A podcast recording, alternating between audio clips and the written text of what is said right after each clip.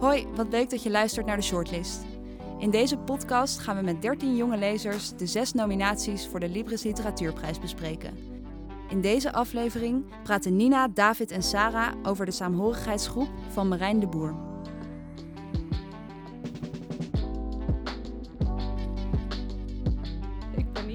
Kom uit Haarlem en ik zit nu in de master kunstgeschiedenis aan de UvA. En in mijn dagelijks leven loop ik stage bij het Dordrechts Museum fulltime. Hoewel ik normaal veel meer in het Engels lees, hou ik ook wel van Nederlandse boeken. Vooral als ze over studenten gaan. En de Saamhorigheidsgroep was dus wel een boek voor mij. Hallo allemaal, ik ben David. Ik woon ook in Amsterdam en ik zit aan het einde van mijn bachelor kunstgeschiedenis. Ja, ik lees, volgens mij zegt iedereen dat van mijn leeftijd, maar uh, ik lees niet zoveel als ik zou willen. Maar ik hou wel heel erg van lezen. Ik heb vroeger heel veel gelezen. Ja, ik heb erg veel genoten van het boek, dus uh, ik heb zin om over te hebben. En ik ben Sarah. Ik studeer schilderkunst uh, aan de Kunstacademie in Antwerpen. En ik lees wel veel, maar eigenlijk net als Nina bijna alleen maar in het Engels. Dus voor mij was het wel leuk om weer eens een Nederlands boek te lezen. Zeker omdat het zich in Haarlem afspeelt. Zeker omdat het zich in Haarlem uh, afspeelt. En Nina en ik allebei zijn opgegroeid in Haarlem. En op dezelfde school hebben gezeten als een schrijver. Maar daar komen we later nog op terug. Ja, als, uh, zou, zou jij anders even het plot willen beschrijven, Nina? Ja, de saamhorigheidsgroep volgt Bernard Wekman. Uh, en die is een diplomaat van middelbare leeftijd in New York. En op een avond wordt hij nostalgisch en dan denkt hij terug aan een periode in de jaren tachtig, waarbij hij um, als net, net afgestudeerde ex-koorbal terechtkomt in een linkse, extreem linkse activistische groep genaamd de Saamhorigheidsgroep. En dat zijn, uh, dat zijn een aantal idealisten die 10% van hun inkomen aan verschillende go kleine goede doelen geven. En hoewel hij eigenlijk zelf helemaal geen idealist is, wordt hij ontzettend verliefd op een van de vrouwen van de saamhorigheidsgroep, Lisa, die getrouwd is. En zij beginnen een affaire. En het boek volgt dus hun liefdesverhaal, maar ook de ins en outs van de saamhorigheidsgroep. Tegen wat voor dingen is de saamhorigheidsgroep allemaal waar staan ze voor? Ik heb hier een klein stukje. Bernard uh, beschrijft hier waar ze allemaal tegen zijn. Um, ze waren onder andere tegen de monarchie, kernwapens, de Verenigde Staten, Shell, het leger, snelwegen, de NAVO, vliegtuigen en de strafbaarstelling van pedofilie, euthanasie en abortus. Automobilisten, VVD-stemmers, trosleden, Zwitsers, de telegraaflezers en hondenbezitters golden in, golden in hun ogen als vertegenwoordigers van het kwaad op aarde. Ja, ik, uh, ik, ik moest hier wel erg om lachen. Vooral ook Zwitsers. Ja, ook ja. hondenbezitters is. Uh... Sarah, sure. ik begrijp dat jij niet bij de saamhorigheidsgroep zou willen. Nee, voor mij, het boek is niet geschreven alleen vanuit Bernard, maar vanuit uh, eigenlijk vrijwel alle leden van de saamhorigheidsgroep hebben een eigen verhaallijn. En de losse hoofdstukken zijn dus ook vanuit andere mensen steeds. En ja, ik moet zeggen, veel van de leden van de saamhorigheidsgroep waren niet mijn favoriet. Ik zou niet, denk ik, maar zo snel wa waarom, dan, waarom dan niet? Nou, er is heel erg een... Um, het, is, het zijn niet alleen linkse mensen, maar ook hele zweverige mensen eigenlijk. Je houdt niet van het zweverige? Nee. En ik dacht, uh, we kunnen dat misschien illustreren met een scène uit het boek. Ja, met de knuffelronde. Precies. Er is een scène in het boek... Um, die wordt geïntroduceerd met... We beginnen altijd met een knuffelronde, dan weet je dat vast.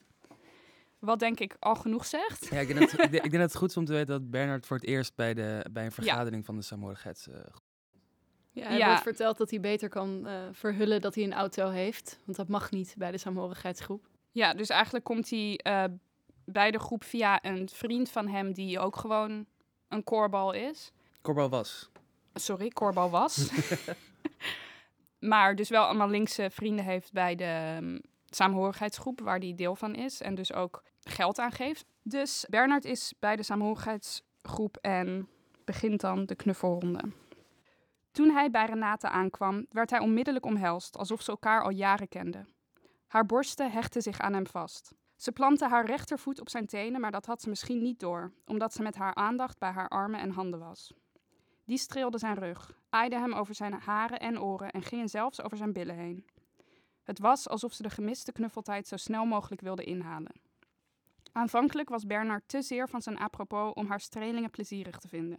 Maar na een poosje, misschien ook onder invloed van de New Age muziek en de bedwelmende wierookgeur, slaagde hij erin om te ontspannen. Hij begon Renate nu ook terug te aaien. Lager dan haar onderrug wilde hij echter niet gaan. Dat scheen ze jammer te vinden, want ze maakte zo nu en dan onverwachte sprongetjes, waardoor zijn handen alsnog haar billen raakten. Zo begint eigenlijk, zo als lezer en, als, en Bernard zelf wordt op deze manier geïntroduceerd ehm, tot de saamhorigheidsgroep. Ja, en ook in de rest van hun, eh, van hun vrije tijd gaan ze naakt door het bos dansen. Ze drinken niet, tot Bernard ongenoegen. ze drinken alleen maar thee. En als ze dan wel een keer wijn drinken, dan eh, is die wijn twee weken over de datum. En dat hebben ze allemaal zelf niet door. Maar als je dan dus dit... dit eh, ik, ik vind dit namelijk best gezellig klinken, zo'n zo'n knuffel. Ik, Oh. ik ben niet zo tegen. Ik, ik, Ja, dat, jullie ja, kijken dat, alle is, twee niet heel... dat vind ik dus dat interessant aan dit boek is, dat wij eigenlijk het alle drie heel anders We hebben alle gelezen. drie anders wel opgevallen. Die personages zijn wel heel apart, maar toch, wat vond jij, Nina? Ik was verbaasd dat ze niet gebaseerd waren op, op echte, echte mensen. personen. Ja, ik had ook echt het gevoel dat ze zo binnen zouden kunnen lopen, zeg maar. Ja. Van zo echt waren ze beschreven. Terwijl eigenlijk weet je niet heel veel over hun levensverhalen of zo voordat ze bij de saamhorigheidsgroep Nee, nee. kwamen. Nee, het En zijn toch- vooral die details die echt kloppen. Zeg ja, maar. precies. Ja, En ja. die meteen een mens echt maken, denk Ja. ik. Ik had echt een hele goede tijd bij het lezen. Ik, ik schoot er ook ja, zo doorheen. zeker. Nou, wat ze allemaal leek te binden voor ons, was toch eh, dat ze allemaal geobsedeerd waren. Ja, dat is het thema wat ik heel erg uit het boek ehm, haalde, was obsessie. Want je hebt natuurlijk, de saamhorigheidsgroep zelf is geobsedeerd met ja, de wereld helpen. En dan heb je de obsessie van Bernard voor de vrouw waarop hij verliefd wordt, Lisa. Ja, die begint met, de, met het feit dat hij helemaal geobsedeerd raakt met haar stem. Ja, En dan geleidelijk wordt hij verliefd op de hele persoon. en, maar Lisa is getrouwd en haar man Tristan krijgt dan weer een obsessie met Met Bernhard, Bernhard, want hij die dus een affaire, verhouding. ja, Ja, precies. een affaire heeft met zijn vrouw. En voor veel van die leden gaan hun naasten een beetje ten onder aan hun, op, aan hun obsessie. Ja, Dus ehm, wat we ook nog aan Marijn de Boer willen vragen is ehm, of die leden van de saamhorigheidsgroep niet eigenlijk een beetje slechte mensen zijn. Want in hun, in hun pogingen om de wereld te redden, verwaarlozen ze bijvoorbeeld bijna stuk voor stuk hun kinderen. Ja, wat ik echt schrijnend vond om te lezen. Hè. Op een bepaald punt, s- s- wat is het ook weer, dat, die, die baby die dan zo ligt te huilen. En dat Ja. iedereen nog ge- gezellig... Ja, dan- dat is tijdens de knuffelronde. dat is tijdens Ja. de knuffelronde. En dat iedereen dat negeert en zo. Dat maakt in mijn ogen alle leden van de saamhorigheidsgroep wel een stuk minder sympathiek, zeg maar, hoe ze met hun kinderen omgaan. en dan hebben we natuurlijk Bernard. Ja. Wat vonden wij van het hoofdpersonage? ik- nou, wat interessant is, is dat hij, Hij het het ideologisch niet zo met ze eens is, maar wel dat keer op keer wordt benadrukt dat hij met die groep gelukkiger is dan hij ooit is geweest. En omdat we weten hoe hij wordt als hij ouder is, gelukkiger dan hij ooit zal zijn. Dus in zijn linkse idealistische groep wordt hij wel voor het eerst echt gelukkig. Ik denk voor mij was het gewoon een soort geluk waar ik me gewoon niks bij voor kan stellen. Dus dat het daardoor misschien. Uiteindelijk, het, het boek is natuurlijk wel van. Die, zij zijn de saamhorigheidsgroep. En de mensen die daar dus ook echt eh, bij blijven. zijn uiteindelijk gelukkiger dan ehm, de rechtse Bernard. Ja, Ik kan me gewoon niks voorstellen bij dat je gelukkig bent. binnen met- die groep. Binnen die groep met knuffelrondes. En, Echt eh, helemaal Nee, niet. echt niet gewoon. Ik maar ook vind niet, het echt. ook niet dat gezellig samen zingen Nee, en absoluut. fietsen. Ik- en, Er is echt Ja, maar David, Niks jij komt wat van de vrije school, dus jij herkent jezelf er nou gewoon ja, in. ik herken me. Nou, het is niet alsof we op de vrije school alleen maar aan het zingen en aan het fietsen waren. Maar het, ik bedoel, je, Ik zou het echt verschrikkelijk vinden. Echt? Misschien Ja. is het iets om aan eh, Marijn de Boer te vragen. Ja. Want Ja. de saamhorigheidsgroep bestond en bestaat echt. En zijn ouders zaten erbij. jullie zijn natuurlijk beide opgegroeid in Haarlem en hebben op dezelfde middelbare school gezeten als eh Marijn de Boer. Herkenden jullie veel in het boek? Heeft, heeft hij Haarlem goed neergezet? Voor mij was het heel herkenbaar. Ja? Ja, ik vond het echt fijn dat ik eh, op een bepaald punt kiest een personage ervoor om door een bepaalde straat te lopen, omdat de fietsers in de straat ernaast zo vervelend zijn. En toen dacht ik, ja, klopt, de Gierstraat is een verschrikkelijke plek om doorheen te lopen. Oh ja. Ja, het heeft inderdaad heel veel echt... Ja, als Haarlemmer weet je gewoon precies waar het zich afspeelt en zo. En heel visueel ook weer. Zoals heel veel in het boek eigenlijk. Ja, ik vond dat wel fijn. En, oh, en dat, dat eh, groundde het boek voor mij ook een beetje, omdat ik New York en Jeruzalem, waar het boek eindigt, dan weer niet zo goed ken. Maar, want ik had, terwijl ik, dat, eh, terwijl ik het deel in Haarlem las, dacht ik, zou het niet vervelend zijn als niet-Haarlemmer dat je de hele tijd die straatnamen hoort. Maar toen ik het deel in Jeruzalem en, en in New York, heb ik daar helemaal geen last van gehad. Dat ik, want het werd zo, zo ja, beeldend inderdaad beschreven dat het niet was van dat er een straatnaam werd genoemd en dat dat uitmaakte dat je dat niet kon. Nee, Jij ja, werd ik, heel ik- jaloers van zijn leventje in Jeruzalem, of niet? ja ik, ik vond dat Jeruzalem heel mooi beschreven was. Dat op een bepaald punt dan, ehm, dan pakt Bernard een citroen uit zijn tuin die hij dan ge- gebruikt voor zijn gin en tonic. En dan dacht ik, oh shit, dat wil ik eigenlijk ook. Dat is de droom. Dat is wel echt de droom. Ja, ja, ja, sowieso. Ik denk wel dat het een, een heel goed teken is dat we allemaal heel specifieke details nog weten uit het boek. Die heel, Ja, ik vond dat ook echt fijn aan de schrijfstijl. ja, nee, sowieso. Dat vond ik ook. Het is echt een ook. verhaal dat gewoon je Ook, helemaal ook omdat het in, in, in negatieve en positieve zin, zeg maar, heel erg voorkwam. Ja. Dat er ook beschrijvingen waren. Nou ja, ehm, op een bepaald punt drinkt iemand een glaasje advocaat en dan blijven er druppels vastzitten in de baard. En dat vond ik zo viezig beschreven dat ik echt zo met, I don't know, cringede terwijl ik het las. En dat, dat, ja, dat vind ik altijd wel knap als een schrijver dat, eh, dat lukt. Zeker, ja. Dat vond ik ook echt een van de beste dingen aan het. En ik moest er gewoon echt wel vaak om lachen. Ja, het is een Ja. heel grappig Terwijl boek. Het boek soms ontzettend tragisch is, maar het blijft, Dat- het blijft dat best wel- wel, ja, ja, licht want- en leesbaar en grappig. Dat vond ik heel fijn. Ik vond het namelijk ook best wel vaak best sneu. De dingen die, waarvan ik niet zeker wist of ze grappig moesten zijn of niet.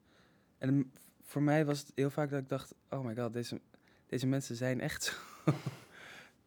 Nina, zou, zou jij dit boek aan specifiek iemand aanraden? Of juist denk je iedereen? Wat heb je daar een idee over?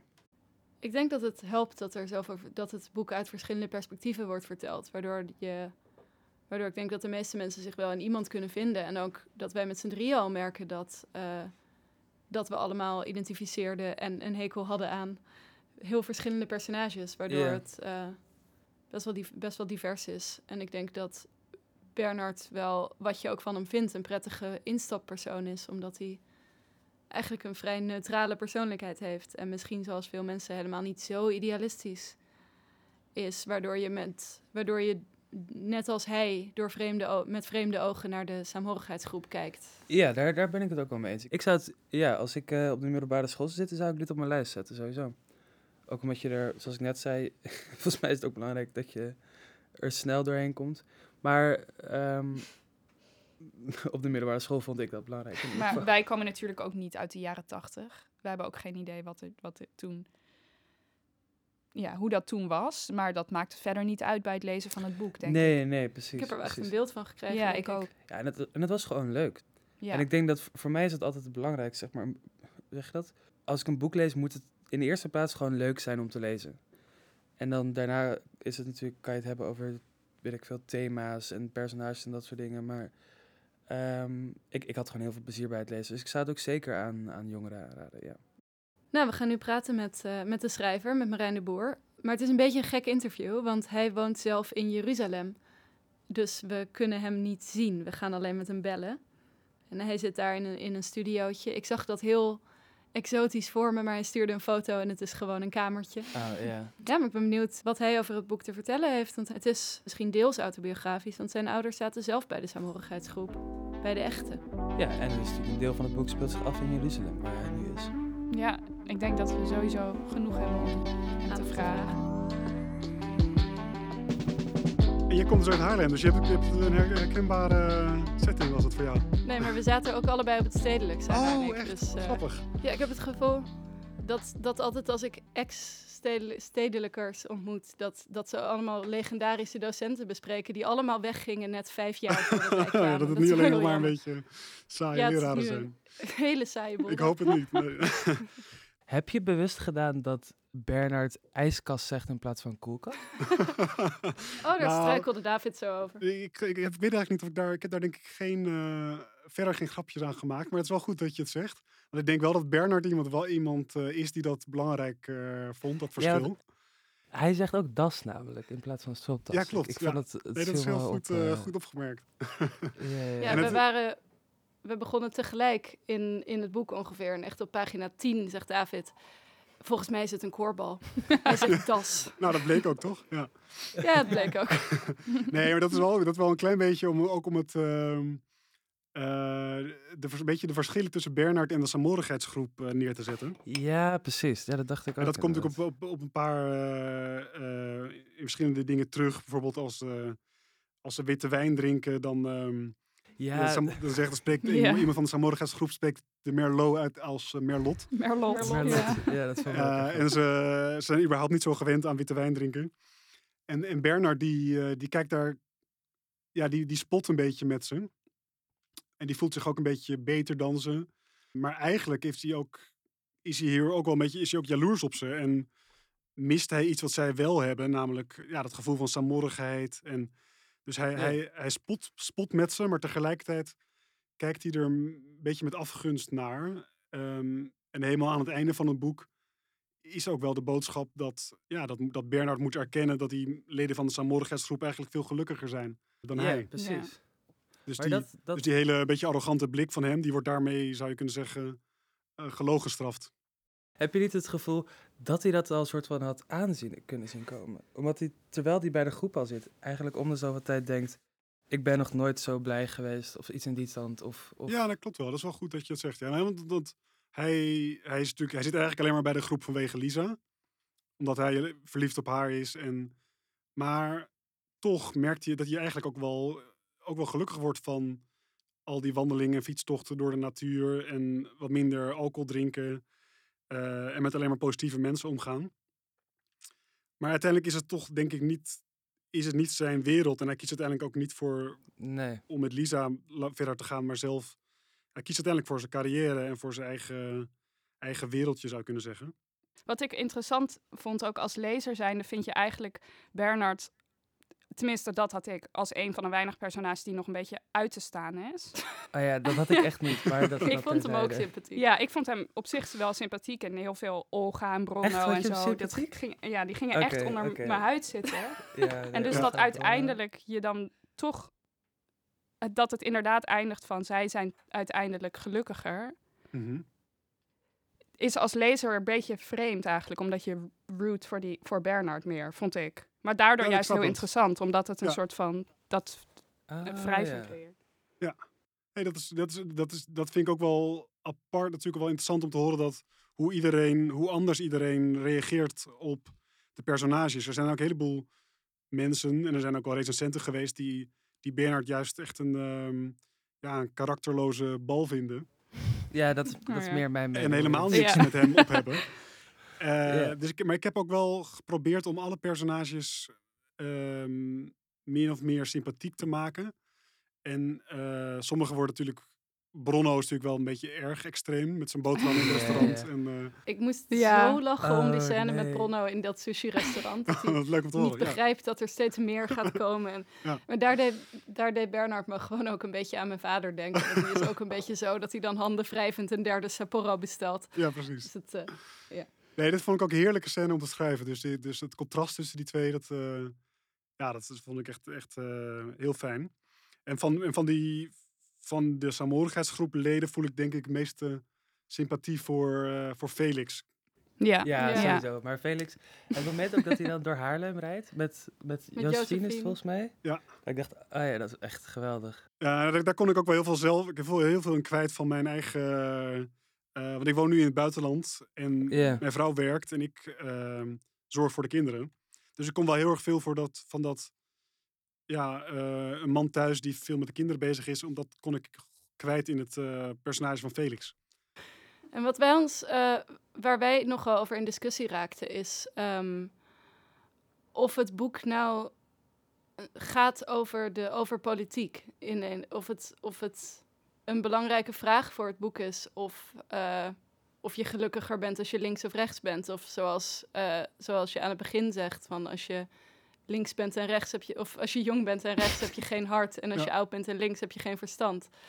Dat, dat leek voor mij wel in het boek te zitten, maar Ik denk wel dat uiteindelijk is de, de voorzichtige boodschap van het boek toch wel dat je ja, dat dus die dus Felix en die anderen dat die gelukkiger zijn omdat ze links zijn en zorg dragen voor elkaar en voor mensen in de omgeving En ook wel voor met ze bezig zijn met de, met de rest van de wereld. En Bernard die ziet dat dan en die beseft van ja, ik ben zelf eigenlijk veel egoïstischer altijd geweest. En ik heb dat helemaal niet zo. En dan, dus, dat, dus daarvan zou je, daaruit zou je wel kunnen concluderen dat, dat ik een klein beetje heb willen zeggen dat linkse mensen, dat dat uiteindelijk eh, meer geluk geeft.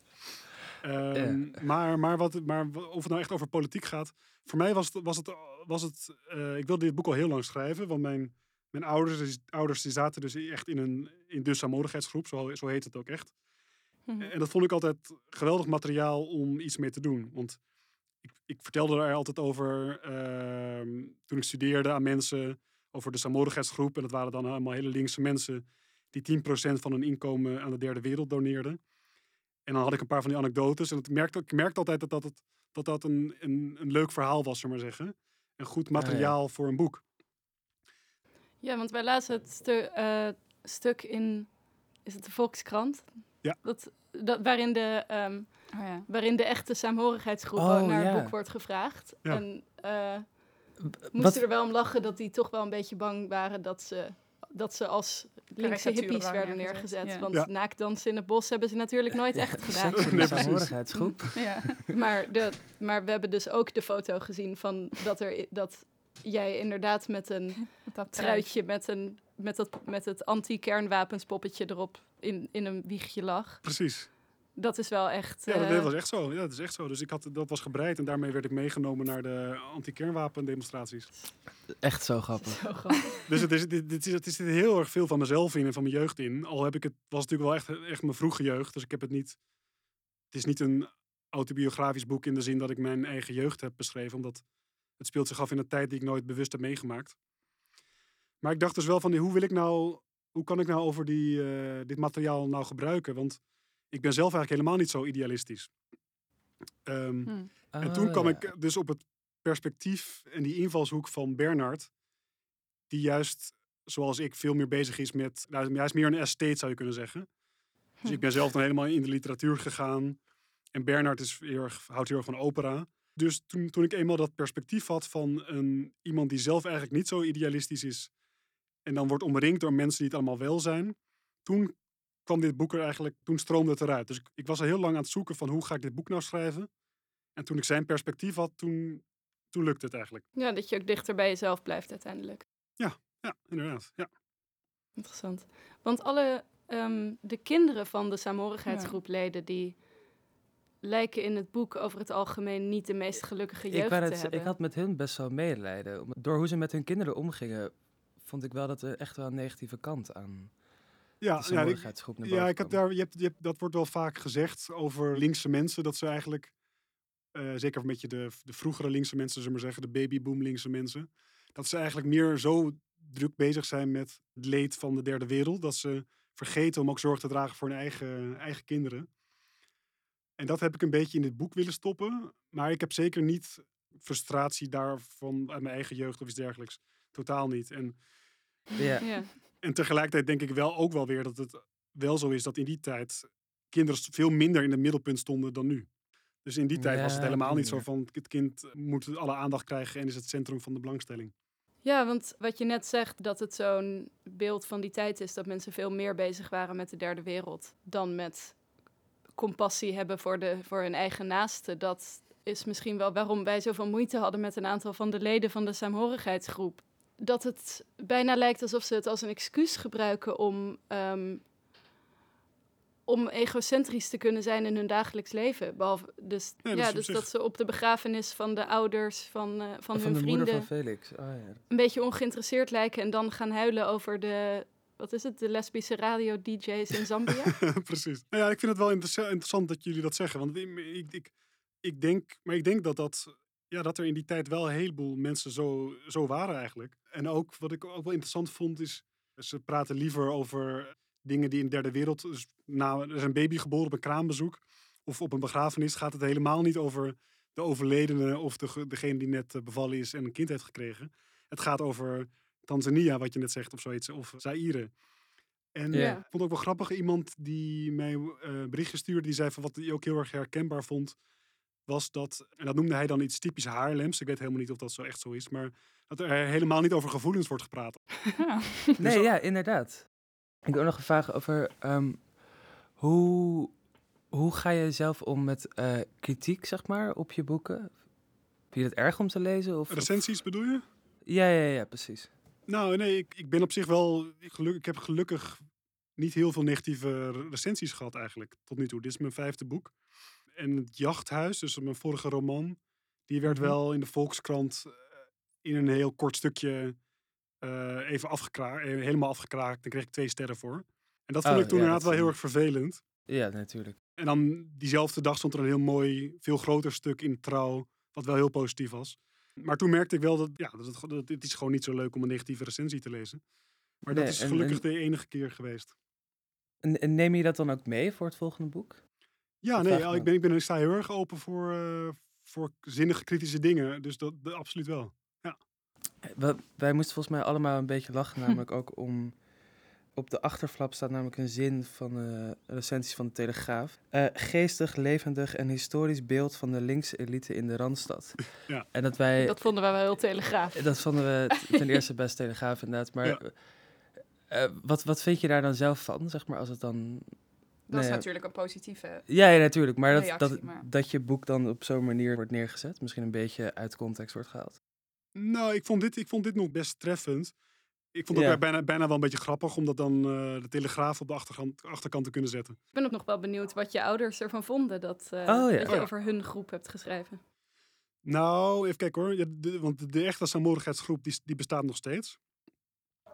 Alleen eh, mijn ouders die zijn gescheiden vlak na mijn geboorte. En toen ging mijn vader die ging in Amsterdam wonen en die ging daarmee dus ook uit de, uit de groep.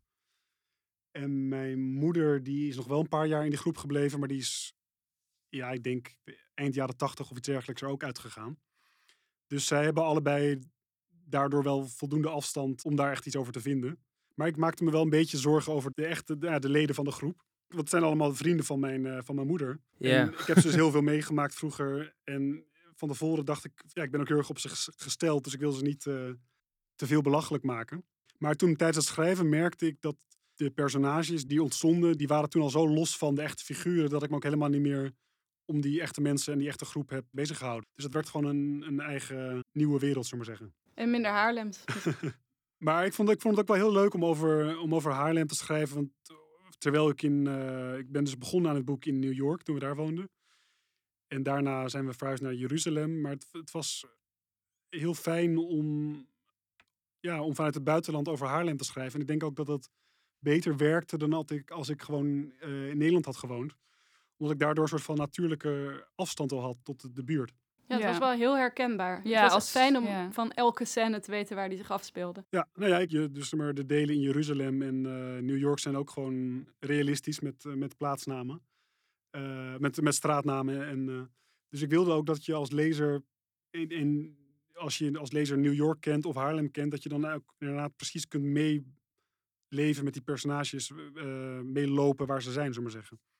Jeruzalem las echt, echt geweldig. Ik zou Ja, heel graag een keertje heen willen. Ja, ik, wil- ik wil daar nu niet te veel over vragen, omdat het dan zo het boek spoilt. Maar Ja. ik vond dat wel een heel interessant, heel interessant. Ja, dat, kan, kan jij eh, geschreven. citroenen plukken in je eigen tuin en daar je gin tonic mee maken? Of? ja, dat kan ik. Oh, Ja. oh. Oh. Ehm, in een ander interview eh, zeg je dat het, de, dat het de droom is van waarschijnlijk elke schrijver om de Libris Literatuurprijs te winnen. Eh, wat, wat betekent dit veel voor je?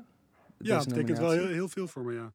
Ja, ehm, omdat, ja nee, ab- absoluut. Ja, het, het, geeft, het geeft me veel meer aandacht en lezers. En eh, het is ook voor mij de eerste keer dus dat ik überhaupt voor de Libris word eh, op de longlist en op de shortlist. Dus ehm, nee, het betekent echt heel erg veel voor me. Wat fijn.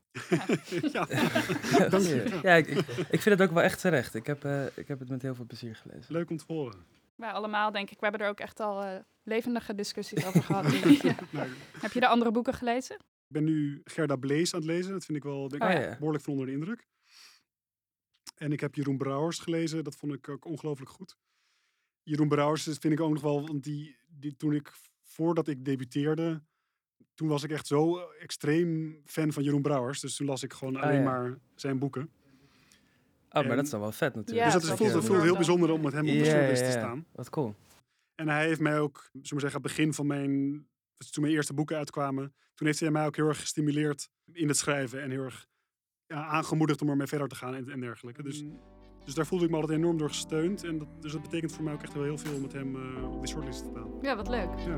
Heel erg bedankt. Ja, dank jullie wel. Tot eh, ziens. ja, tot ziens. is goed. Oké, hoi hoi. Volgende week horen we wat Emma en Clementine vonden van cliënt E-Busken van Jeroen Brouwers. Wil je geen aflevering missen? Volg ons dan op Spotify. Verder kan je ons vinden op Facebook en Instagram als Libris Nieuws. Als je een vraag hebt voor de auteur, dan kun je die daar insturen en wie weet wordt hij in de volgende aflevering beantwoord. Tot volgende week!